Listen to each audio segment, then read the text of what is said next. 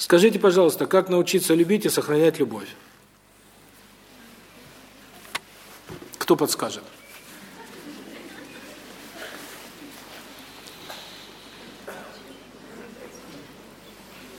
Ну давайте рассуждать. Я, я раньше бы сказал, я только об этом и говорю, хватит издеваться.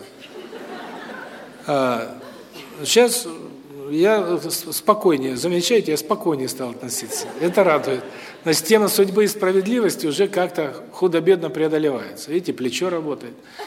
Да. Так вот, давайте рассуждать логически.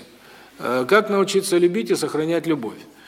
А, сначала нужно подражать тем, кто умеет любить. Как человек учится? Он подражает тому, кто умеет. Как себя ведет любящий человек? Мы вчера об этом говорили. Во-первых, он меньше ест. Во-вторых, он э, всегда легче ему простить любящего человека. Логично? Дальше. Когда человек любит, что он делает? Он радуется. Значит, нужно ощущение радости в себе не топтать. Когда человек любит, у него ощущение, что все, что будет в будущем, будет только хорошо. То есть у него ни страхов нет, ничего. Дальше, когда у человека есть любовь, он будет о чем-то сожалеть? Да ему наплевать, что он, он сейчас любит. Дальше, что делает любящий человек? Он старается жертвовать, он постоянно хочет сделать подарки, внимание. То есть он настроен на жертвенность по отношению к любимому человеку. Что еще делает любящий?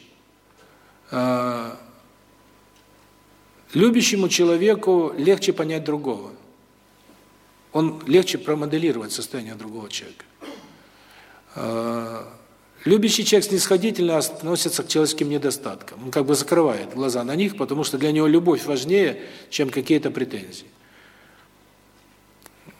Любящий человек не подтащит любимого в постель.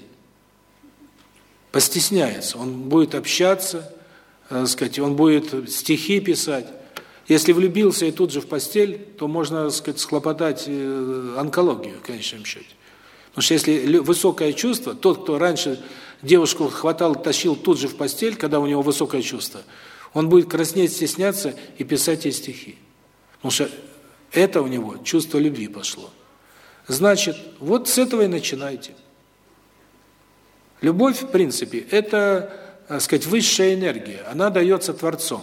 Поэтому, если вы хотите, чтобы э, вот это чувство испытать, то начинаете с поверхностных признаков, а потом, э, сказать, поймите, что вот это, когда вы внутренне постоянно настроены на единство с главным высшим источником, который дает вам энергию вашего будущего и всего что угодно, вот тогда через это чувство любви вы все и получаете.